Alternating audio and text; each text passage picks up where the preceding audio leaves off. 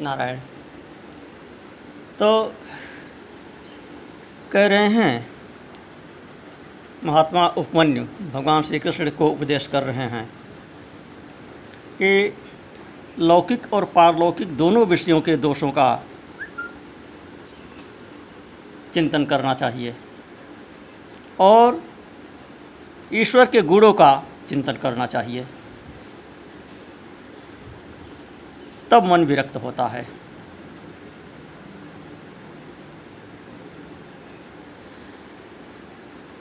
तो पारलौकिक में भी दोष का दर्शन, बताए कि स्वर्ग में भी सुख नहीं है, वहाँ भी पुण्य के हिसाब से किसी को अगली पंक्ति में, किसी को पिछली पंक्ति में स्थान मिला हुआ है, किसी को ऊँचा आसन मिला है, किसी को नीचा आसन मिला है। किसी को इंद्र के अधिक निकट आसन मिला हुआ है, किसी को दूर मिला हुआ है। तो जिसको दूर मिला है, वह निकट वाले से ईर्ष्या कर रहा है, जिसको ऊँचा आसन मिला है, उससे नीचे आसन वाला ईर्ष्या कर रहा है। जो अगली पंक्ति में बैठाया गया है, उससे पिछली पंक्ति वाला ईर्ष्या कर रहा है।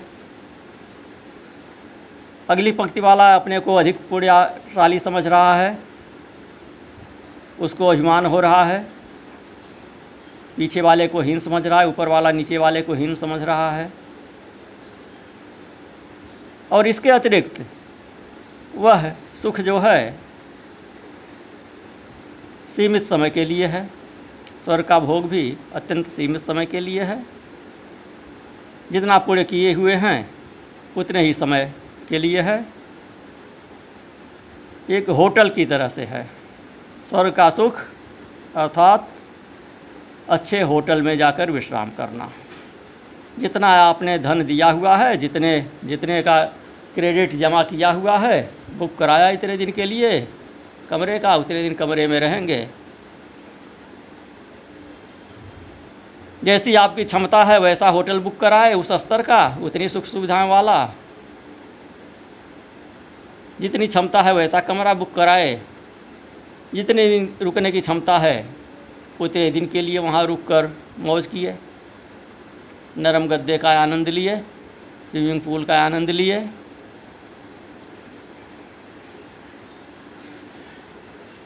अच्छे सुव्यवस्थित एसी कमरे का आनंद लिए। और आपका अकाउंट खाली तो फिर होटल से बेदखल। एक मिनट अधिक नहीं रुक सकते हैं। उसी प्रकार स्वर्ग में जितना पुण्य किए हैं, केवल उतने ही दिन के लिए स्वर्ग की बुकिंग है आपके लिए। जितने दिन के लिए स्वर्ग की बुकिंग है, उससे एक सेकंड अधिक वहाँ नहीं रुक सकते हैं। और वहाँ से ढकेल कर नीचे गिराए जाते हैं। फिर छीड़े पुड़िए मर्तिलोके विसंति। पुड़े छीड़ हो जाने के उपरांत इसी मृत्युलोक में फिर वापस आना पड़ता है। और वापस आने पर आवश्यक नहीं है कि मनुष्य का ही जन्म मिले। उससे पहले के न जाने किस जन्म के, जिस पुण्य के प्रभाव के फलस्वरूप स्वर्ग की प्राप्ति हुई थी, उससे पहले के न जाने कितने पुण्य और पाप होंगे, जिनके फलस्वरूप न जाने कौन सी योनि मिलेगी।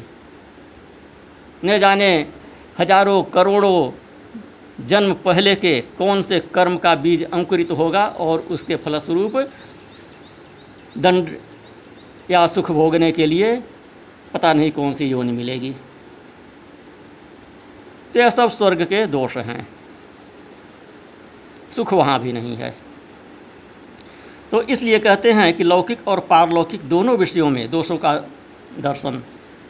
और ईश्वर के गुणों का दर्शन करने से मन विरक्त होता है। फिर कहते हैं, प्रायः सभी लोग, प्रायः सभी योग आठ या छह अंगों से युक्त होते हैं। अष्टांग योग प्रसिद्ध ही है। यम नियम आसन, प्राणायाम, प्रत्याहार, धारणा, ध्यान, समाधि बताए, जो पतंजलि योग सूत्र में बताया गया है। सर्वत्र प्रायः वही बताया गया है। यहाँ कह रहे हैं कि आठ या छः अंगों से युक्त होते हैं योग। यम नियम, आसन, प्राणायाम, प्रत्याहार, धारणा, ध्यान, समाधि। ये विद्वानों ने योग के आठ अंग बताए हैं। अब इसमें आसन, प्राणायाम, प्रत्याहार, धारणा, ध्यान और समाधि। ये थोड़े में योग के छह लक्षण हैं। यम नियम की गणना यहाँ नहीं की। इसका यह अर्थ नहीं है कि यम नियम को त्याग दीजिए। इसका अर्थ है कि यम नियम तो आप कर ही चुके हैं। यम नियम से संपन्न हैं, सदाचार से संपन्न हैं। उसके बाद आप योग की कक्षा में प्रवेश पाए हैं। तो अब आपको योग के लिए इन छह अंगों की आवश्यकता है। तो षष्ठांग षष्टांग योगी कहे यहाँ पे ष्ठांग योग। ये छह अंग उनके लिए हैं। आसन, प्राणायाम तो यम नियम पहले कर चुके हैं, उसके बाद योग की साधना आसन से आरंभ हो रही है। तो इस दृष्टि से ये छह अंग हुए योग के, और यम नियम को अगर उसमें सम्मिलित करके चलें, वहाँ से आरंभ करना है, संस्कार से ही आरंभ करना है। आप बिल्कुल संस्कार शून्य हैं और वहाँ से आरंभ करना है तो फिर यम नियम से लेकर चलेंगे, तब आठ कहे जाएँगे। तो कहते हैं शिव शास्त्र में इनके पृथक पृथक लक्षण बताए गए हैं। शिवशास्त्र अर्थात शैवागम।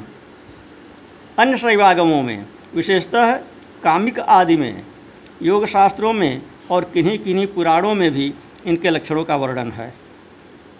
तो अहिंसा, सत्य, अस्त्य, ब्रह्मचर्य और अपरिग्रह, इन्हें यम कहा गया है। जो पतंजलि योग सूत्र में बताया है, वही यहाँ भी कह रहे हैं। यम की परिभाषा करते हुए कि अहिंसा, सत्य, अस्त्य, ब्रह्मचर्य और अपरिग्रह, इन्हें यम कहा गया है। और इस प्रकार यम पाँच अवयवों से युक्त है। और नियम भी पाँच अंगों से युक्त है। वह क्या है? शौच, संतोष, तप, जप और परिधान। इन पाँच भेदों से युक्त दूसरे योगांग को नियम कहा गया है। ठीक ठीक, पतंजलि योग सूत्र की परिभाषा को यहाँ पर ग्रहण कर रहे हैं। तो तात्पर्य यह कि नियम अपने अंशों के भेद से पाँच प्रकार का है और आसन को यहाँ पर आठ प्रकार का बता रहे हैं। यम पाँच प्रकार का बताए, नियम पाँच प्रकार का बताए। आसन यहाँ पर मुख्य रूप से आठ प्रकार का बता रहे हैं।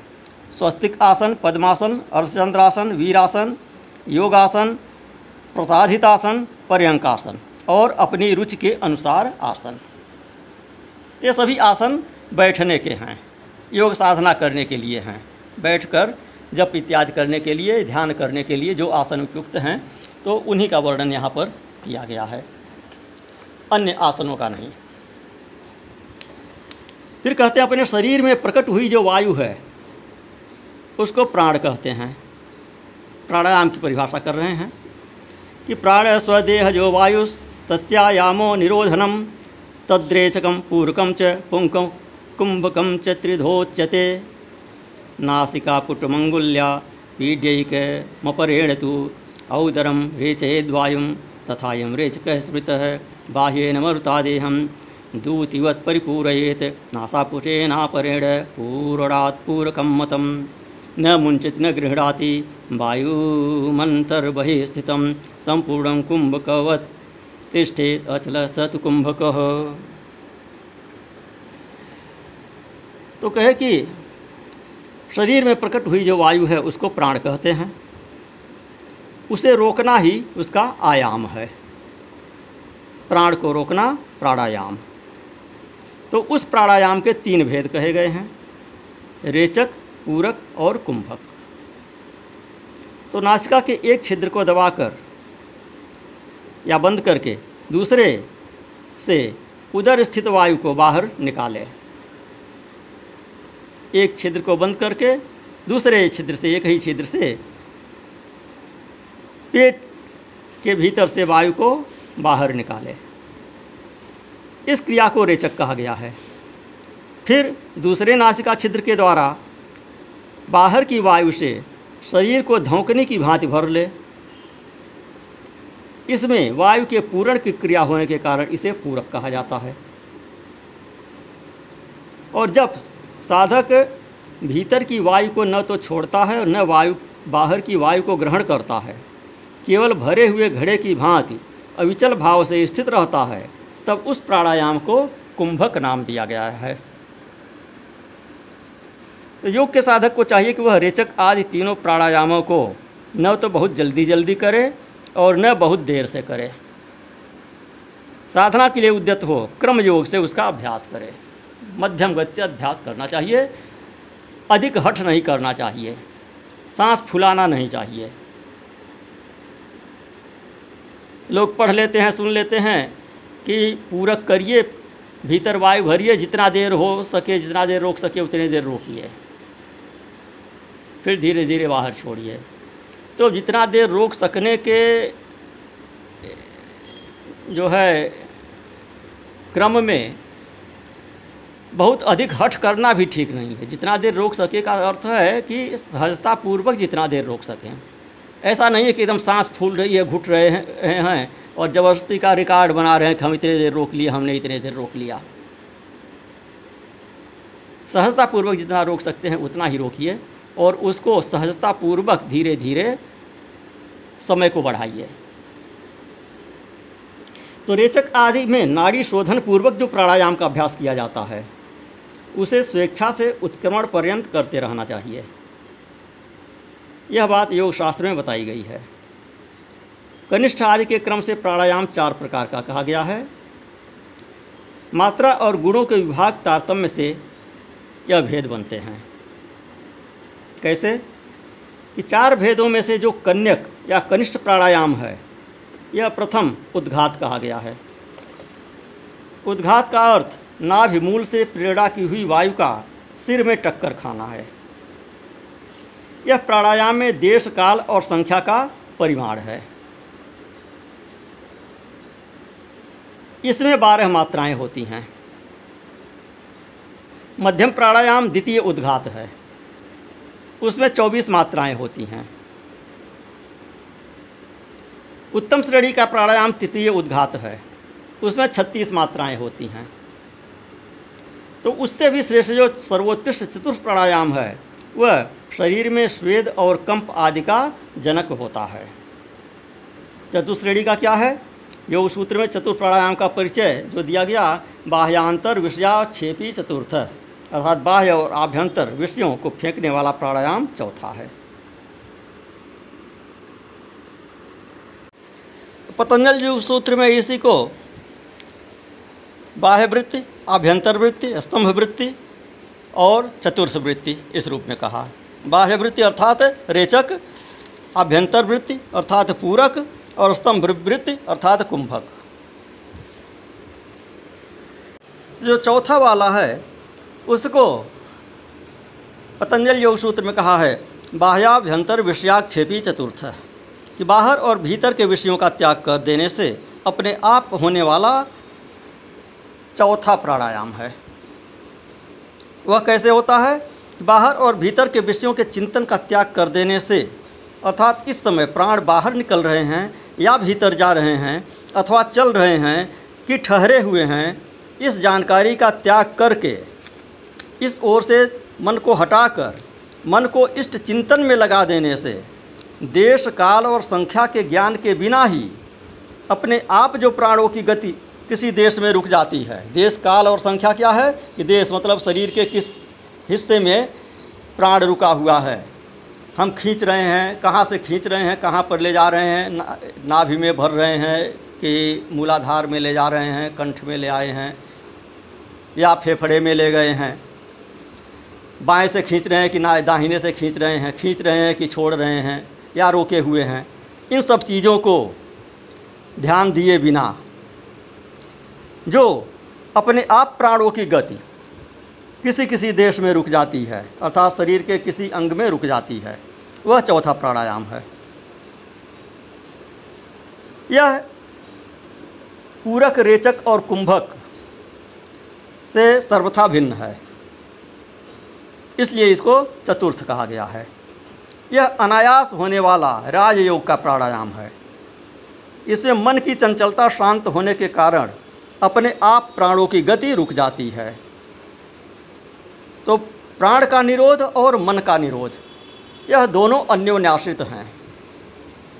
प्राणायाम से, प्राण का निरोध करने से, प्राण को रोकने से मन भी रुकता है और मन को रोकने से प्राण भी रुकता है। दोनों एक दूसरे से अंतर संबंधित हैं।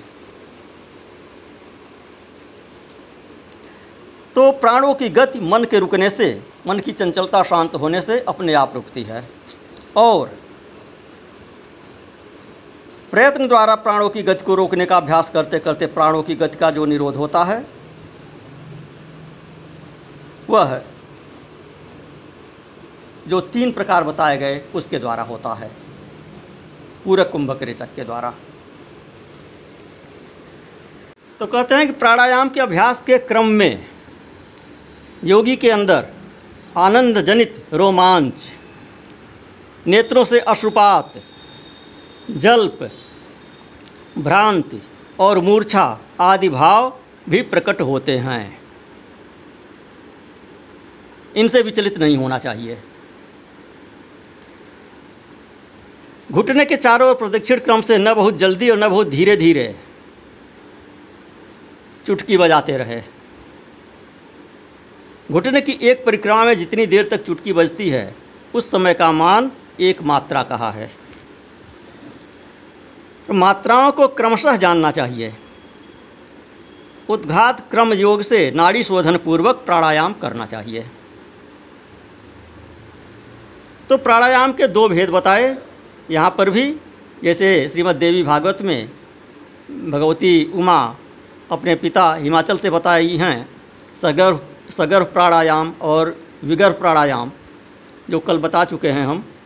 तो यहाँ भी शिवजी